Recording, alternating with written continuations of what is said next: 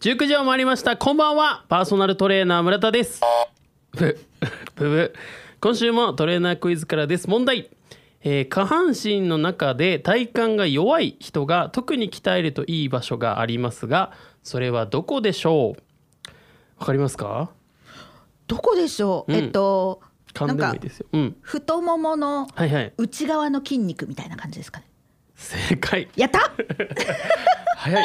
反発でやった、はい名前知らないですけどあ何筋っていうのかそですよねはい、えっ、とん箇所でいうと内転筋という筋肉なんですけど、うんここがですねあのお腹のインナーユニットというよりインナーマッスルのはい骨盤底筋群とちょっと連動してるので、内内ももが動くとその骨盤底筋群が動くんですねで鍛えられるので間接的にあの体幹が強くなっていくよっていう、なるほどはい、お腹の中から鍛えられるよということで、まはあ、い内転筋内ももを鍛えましょうねみたいなことを言うことがあるので、はいまあ、ぜひ痩せたいとか体幹弱いなっていう人はそこを気にしてトレーニングをしてみるといいかもしれませんそれではタイトルコールいってみましょうパーソナルトレーナー村田の「オールナイトニッポン」マイナス55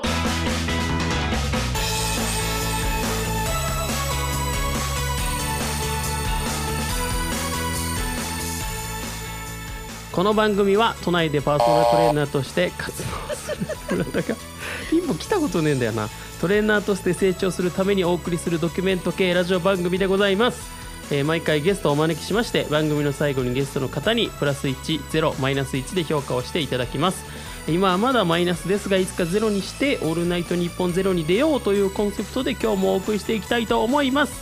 それでは本日のゲストのご紹介です、えー本日のゲストは、えー言葉屋の伊藤佳代子さんですよろしくお願いしますよろしくお願いいたします伊藤でございます伊藤さん2回目ですねはいまた呼ばれるとは思いませんでしたありがとうございます しかもだいぶ早いサイクルで申し訳ありませとんん。でもないですはい、簡単で、あ、はいありますか、自己紹介をお願いします。はい、えー、言葉屋と申します、えー、普段はですねライターですとか、うんえー脚本などを書いておりまして基本言葉に関することは何でもやるよっていうんで言葉屋というのを名乗っておりますなるほど、はいなんでもあれですよね、本を出されるんですよね。おやそんな噂 をお聞きになりましたか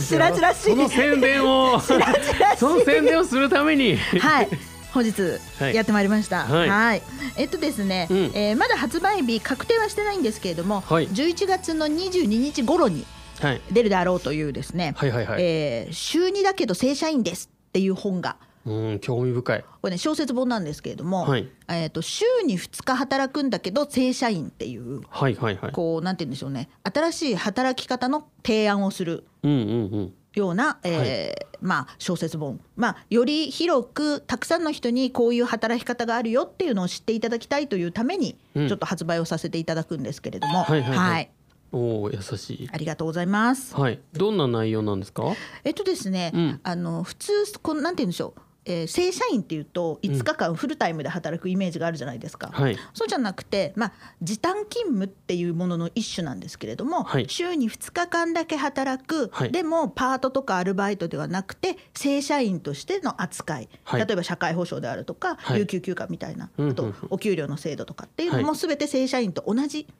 規定でなるほど。で働けるっていうことで、はい、えーまあ、働く側としてはそういうねなんかこう安心感みたいなものがある働き方で、例えば子育て中のお母さんとか、うんあとお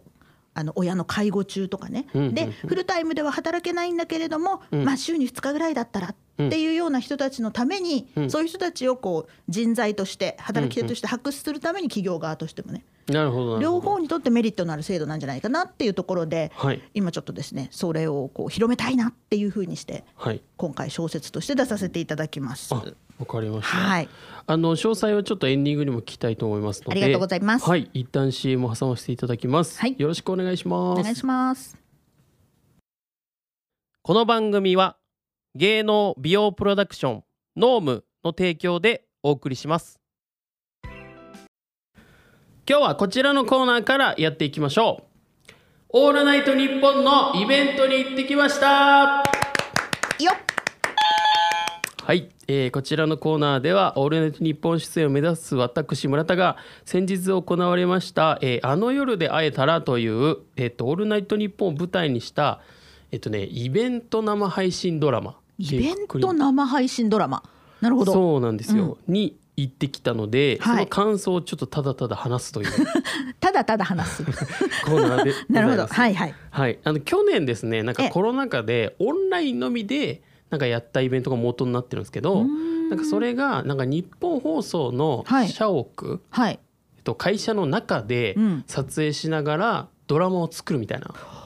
じだったんですよ。しかもそれをなんかオンラインの生配信でドドラマを撮るみたいな。はいはい実はい際に日本放送のこうデスクとかスタジオとうんうかんうんブースとかまあいろいろ撮りながらなんですけどなんかその中で架空の番組を担当してるはい俳優さんの番組が終わるんだけどその終わる理由は何かみたいなへえテーマのなるほドラどマだなるほなん どですよ。でなんか前作もめちゃめちゃ良くてええええ僕はもうあの一人で部屋で見てたんですけど、はいちょっと泣いちゃったんですよ。ちょっと感動しちゃうやつなんです感ね動しちゃって、なるほどまなあるまほあどまあまあまあ良かったんですけど、それを引き継いで今年あのイベント形式でやろうみたいので、うん東京国際フォーラムのホール A っていうおおめち大ゃきくいちゃでかくてとこですねえなんか調べたらね5012席えでかっなんですけど全然埋まっててあーなるほどまあね「オールナイトニッポン」人気番組ですからね随分歴史も長い、はいはい、でもなんかやっぱこの舞台はあるじゃないですか、はいで距離がやっぱあるんで、まあ、うん舞台はちっちゃいはちっちゃいんですよはい離れてるからね。うんでモニターが3つあってでそのモニターに映ってるのが舞台の映像だったり、はいその生配信ドラマなんで舞台の裏手の様子を映してたりとかあーなるほなんどかこうバラバラにはい映はいってるんです。だからなるほど目ながるほど足りないというかあじゃあ舞台上で展開してるのの裏側で何が起こってるかみたいなのも同時に入ってくるって感じですか、そうですそうですそうですうーんなんか舞台で、うん、番組が始まる準備を AD さんとかがしてるけど、は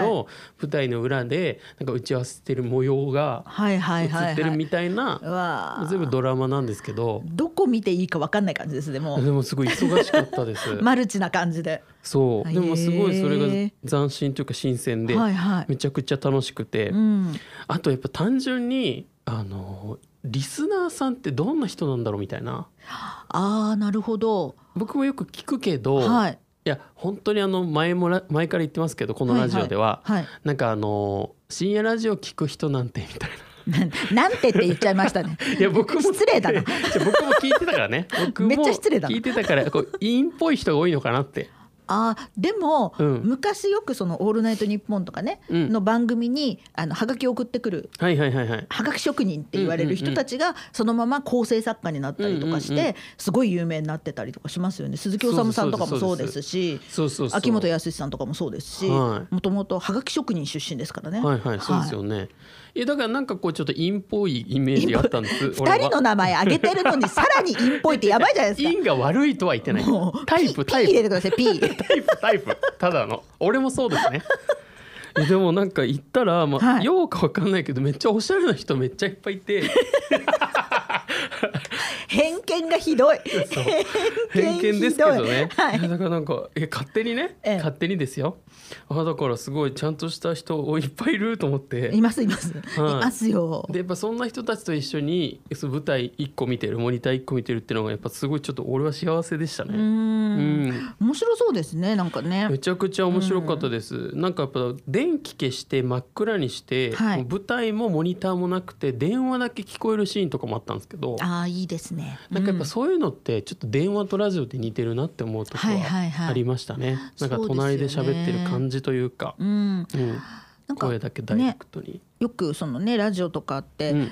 ねそのテレビもそうですけど、オワコンだみたいな言い方するじゃないですか今はいね、はいはいそのどうえっ、と YouTube とかがねとかうんうんうん TikTok だのなんだのっていうんうんううん SNS がっていうので、はいただなんかラジオにしか出せないうんものみたいなのってある気がするんですよね。はいはいはいはいはいはいだからなんかあの正直テレビはどうかなと思ってるんですけど、うんラジオはラジオとして残ってくんじゃないかなっていう気が私はすごくしていて素晴らしい、うんはい、そうですよね、うんなんか変えられないですよねなんか変われねないそうこの声っていうものの表現っていうのはまたちょっと、まあ、テレビとも違うし、うんそういう SNS とかのああいうこう動画配信みたいなものともまた全く違うし、うんなんなんでしょうね特にその深夜ラジオみたいなのっていうのはうんちょっと独特な魅力というか雰囲気というかはいがあるので、はいそれっていうのはなんか廃れていかないんじゃないかななんていうのは勝手に思ってるんですけれどもそうですよね、はいうん、会場もすごくねなんか一応ペンライトとか売っててあ結構買ってて、はいはいはいはいあのなんか結構なんかうわすげえなと思いました みんなが一斉につけたりして語彙力ライブじゃんみたいなあなるほどめちゃくちゃ思いましなたるほどなるほはいいいですねも一応公演の中で一番感動したのは、はいえっと、千葉雄大さんが出てたんですけどほうほうほう千葉雄大さんが二重跳びをするっていうシーンがもう一番会場が一体化してましたねえはいここでお時間でございます はいあのあったんですよなんかしめっちゃシュールだったんですけど、二重跳びをずっと続けるっていうシーンがあって、うんそれがすごくあのシュールででもみんな「おー」みたいなうんあの一体化しててすごく良かった ですうんわかんないですよねそうですね、はいうんうんと簡単に言うと感動的なシーンがあったんですよドラマの、うんでモニターでは流れてるんですけど、ん舞台上では電気を消したまま千葉雄大さんが二重跳びを永遠飛んでるんです、うんただ真っ暗だから見えないんですけど、うんこう5,000人いるホールでこの二重跳びの縄の音だけ聞こえるんですよ。ヒュンヒュンしてるやつそうが、ね、ヒュンヒュンそれはいが10回ぐらい続くと「おー」みたいなでも感動的なドラマ流れてるんですよ、うんでもみんな見てなく てそのヒュンヒュンで「おー」ってしたのがめちゃくちゃ面白くて僕はそのシーンが一番好きですね、以上「オールナイトニッポン」のイベントに行ってきましたのコーナーでした続いてはこちらのコーナー「令和にも響く教えてベスト昭和歌謡」イエイはい、こちらのコーナーでは、はいえー前回ですね来ていただいた時に、はい昭和歌謡をコーナー紹介するというコーナーをはい担当していた伊藤さんから、はい昭和歌謡を教えてもらうみたいなはいはい企画をやっておりましたので、ええええその2回目でございます。はい、ありがとうございます、えーパーソナルトレレーナーとして昭和歌謡をしておくことはお客様と会話する上で重要になっていきますのでしっかり学んでいきたいと思います。そうですねはい取ってつけたような、そですね取ってつけた ようなお話でございトレーましたがナーとして学んでるという、はいなるほどなるほどなるほど。うん。あのーはいはい今日はねその昭和歌謡のお話っていうのをお聞きしてね、なんうん何をしを話そうかなと思ってたんですけどほう、まあちょっとその今のね、はいご時世の話題的なあれとかこれとか考えた時に、うんその昔はね、うんテレビ局にも気骨があったなっていう。うん、気骨 なんて言うんでしょう気概があったというか今、はいはいはいはいはい割と忖度だのなんだのって言われるじゃないですか。あーはいはいはいね、でうちのタレント出さないわよって言ったらへいこらしちゃうみたいなねあー。なるほど。で昔々、はいこれはあの番組の成り立ちとして正式には発表されてないんですけれども、うんまあこういう噂がありましてほうとある番組が始まる前に、はい。ちょっとその当時とても大きな権力を持っていたプロダクションございまして、はい。えー、とそこがねそのテレビ局ちょっと揉めたのか、うんなんかいろいろあって、うんでうちのタレントもう出しませんあなたの曲にみたいな揉め事があってはい。で今だったらまあ忖度してあすいませんすいませんってなるじゃないですか、うんうんうんうんそしたらテレビ局側が「おお分かった分かった」と「じゃあ俺たちが自分たちの曲でスターを作ってやるわ」はって言ってはあ立ち上がった番組が「スター誕生」というですねあ。はあ、聞いたことあります。はいはいはいはい。あのそれこそあの伝説のアイドルと言われる山口百恵さんとかね、うん桜田淳子さんとかうんが出身、こうそこから出たアイドルなんですけれども、はいはいはいこの「スター誕生」という番組は実はそういう経緯で始まったという噂がございまして、へえ。はい、あで1971年にうん始まったんですけれども、うん日曜日の11時からうん1時間番組で、うんまあ素人さんの視聴者参加型のオーディション番組ですよね、はいはいはいわゆる。はいはいはい。予選を受けてテレビに出て、うんでそこで合格した人が決戦大会に行ってうんうんで決戦大会ですごかったのは、うんうん音楽、えーレコード会社とか、はいはい芸能プロダクションのうん。スカウトマンの人たちがこう会場にいてああはいはいはいはい。であ「その人欲しいです」って札あげるんですよ。はいはいはいはいはい。で札が上がった人は合格で、うんうんうんうん。上がらなかったら不合格っていう。うんうんうんうんうんなんか一時期こう人身売買じゃないかみたいな 悪い噂もささかれたんですけ公ど開のね。公開のねなるほどね。なんですよ。はいはい。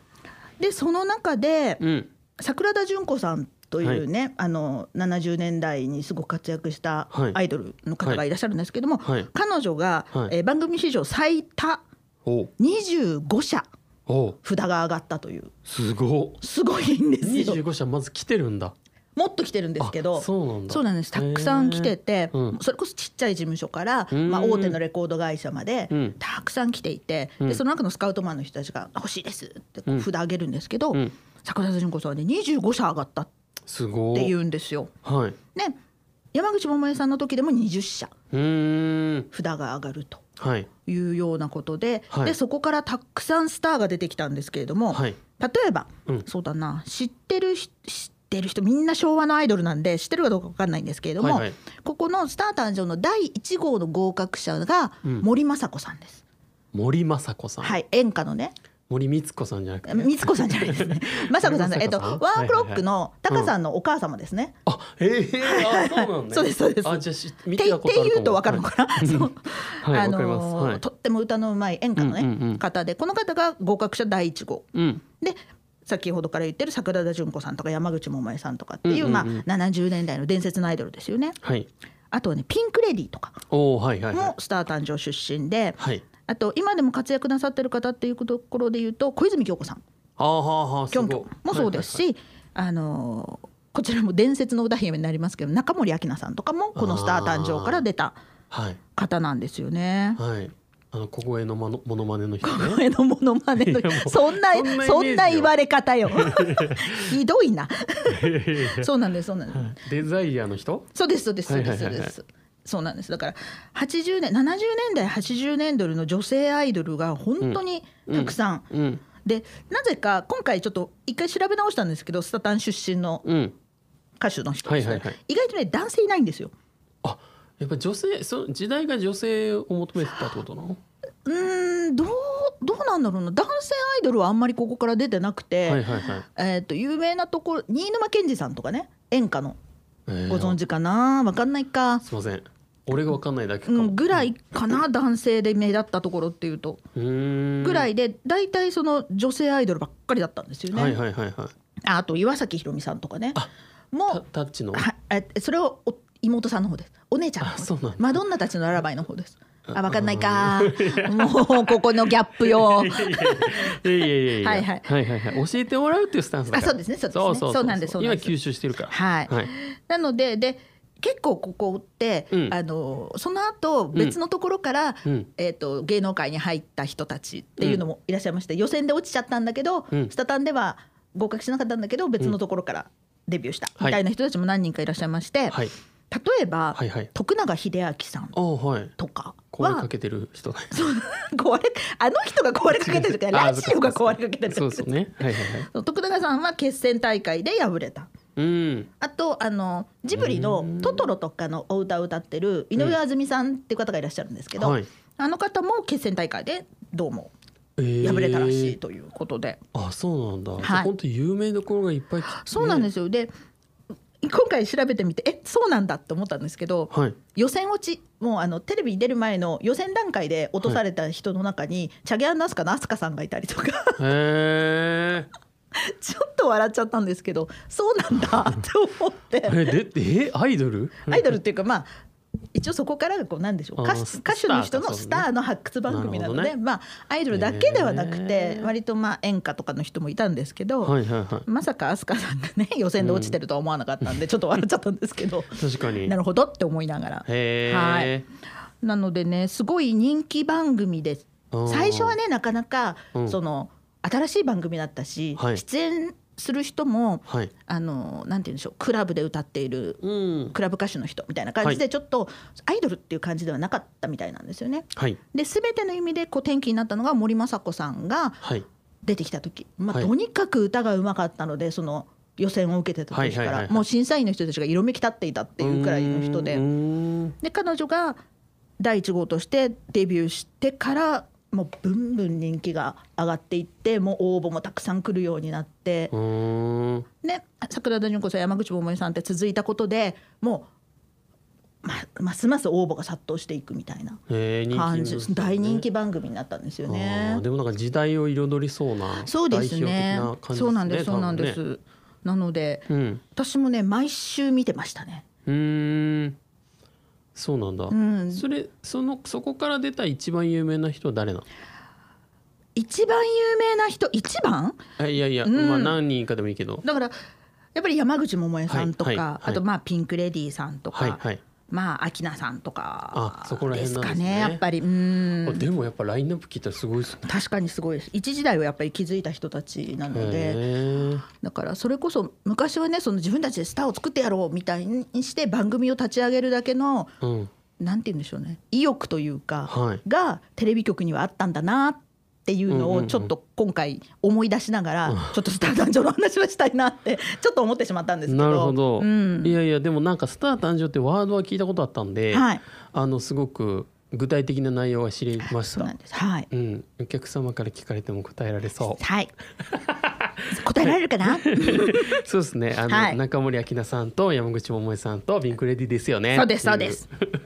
はいありがとうございますはいな今日はその中からはいはい、なんえーかリとクエスト曲をはい山口百恵さんの「うんいい日旅立ち」おはいこれですね、あのつい先日亡くなったというお知らせがありました谷村新司さんが作はい詞作曲した曲でありまして、はいまあその追悼も込めましてということで、はいい、い日旅立ちお願いしたいと思います。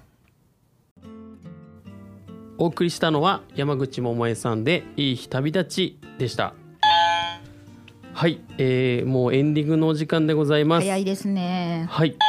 えー本日もですね早速ゲストの方に今日の放送の評価をプラス1ゼロ、うんマイナス1で、はいえーお願いしたいと思います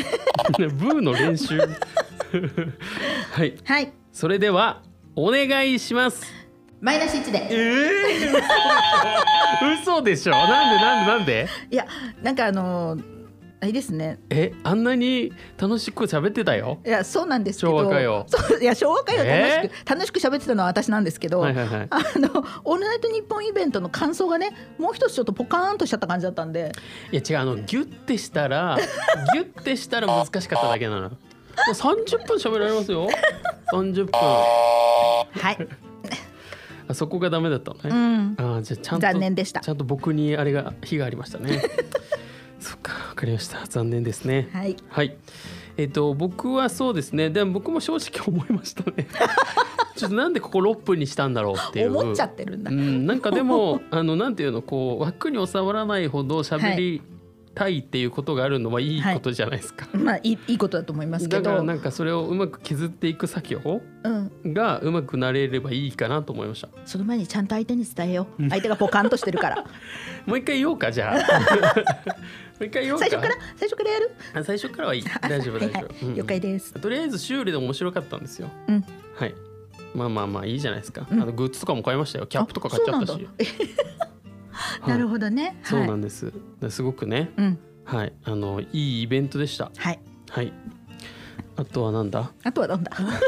あとはうんと一緒に行った人が、はい。ラジオパーソナリティの人で、うん。あの名古屋の ZIPFM ってやってる、へえ。ははいい、人で地上波のはいはい。番組やってる人なんですけど、その人の書いた文章が、うん。そのイベントのはいパンフレットに載ってて、すごい。めちゃくちゃ羨ましかった、すごいうん、こんな隣にいるのにって思ったん でもうちょっと頑張んなきゃなって思いましたですね。はいはいそんな感じでしたはい。はい。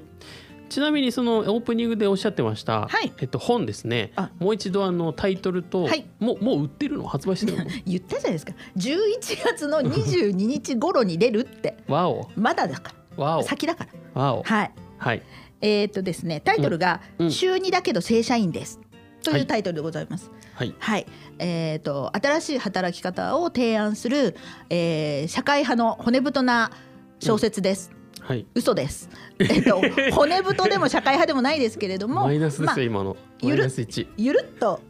ゆるっと、はいあの楽し くおピンポンって言ってる。ゆるっと楽しく、その新しい働きおうおう方おっうていようのくをつけてくれたな。おうおうおう。ゆるっと。ゆるっと楽しくその新しい働き方っていうものの提案をするような、はい。えー小説になっておりますのでよろしければぜひ、えーお手に取っていただいて電子ブックとうん。えー紙の本とはい両方出ますので、紙の本って言っても、えっ、とアマゾンのみなので、うんえっ、と書店とかには並ばないんですけれども、はいえアマゾンの方で検索していたいただくと、はいえー両方電子ブックか紙の本かどっちかで買えますので、はい12わかりました11月22日頃発売でございます。はい、ぜひ皆さんもお手に取って楽しんでみてくださよろしくお願いいたしますはい、えーこんな感じでですねこちらの番組はアーカイブをポッドキャストで聞くことができます番組の終了後に Spotify、Amazon Music、Apple Podcast で聞くことができますのでそれぞれチェックをお願いいたしますお願いいたしますはい、それではそろそろお別れのお時間のようです。ここまでのお相手はパーソナルトレーナー村田とはい言葉や伊藤佳代子でございましたあどうもありがとうございまりしがとた。うございました